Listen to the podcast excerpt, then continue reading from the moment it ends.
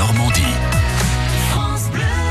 Normandie Nature avec une balade pour découvrir la nature dans l'Orne à Saint-Sénéry-le-Géret. C'est tout près d'Alençon.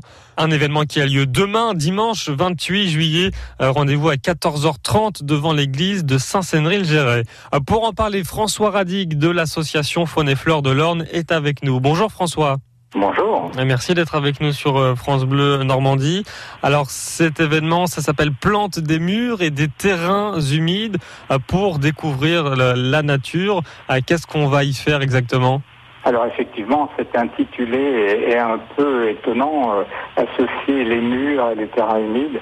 En fait, c'est parce que le village de Saint-Fénery, hein, complètement au sud de l'Orne, euh, dans les méandres de la Sarthe, dans la petite région magnifique qu'on appelle les Alpes Mancelles, est vraiment une commune euh, historiquement très riche au point de vue botanique. Et les constructions dans les rues du village, il y a beaucoup de murs, de murs de soutènement, des murs de jardin. Et on s'aperçoit que même avec une année de canicule comme ce mois de, de juillet de 2019, on a des plantes tout à fait particulières qui n'arrivent à pousser que sur ces murs. Et puis en bas du village, en descendant vers la rivière, la Sarthe, on aura des prairies qui ont gardé un peu de fraîcheur grâce à, à la rivière. Et là, on découvrira des plantes totalement différentes, adaptées, elles, à l'humidité du sol. À quel genre de faune et de fleurs est-ce qu'on va voir?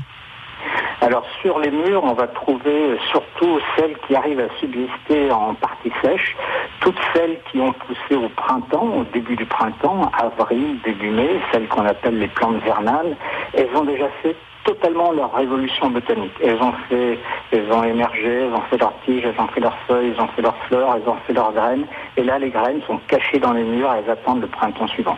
Là, ce qu'on va voir, c'est des plantes qui sont capables de survivre à la sécheresse. Ce sont des sédums, euh, le coquelicot encore qui est en fleurs, euh, des kélidoines, des linaires, donc des plantes extraordinaires avec une adaptation tout à fait euh, magnifique et souvent des plantes très très jolies, très décoratives.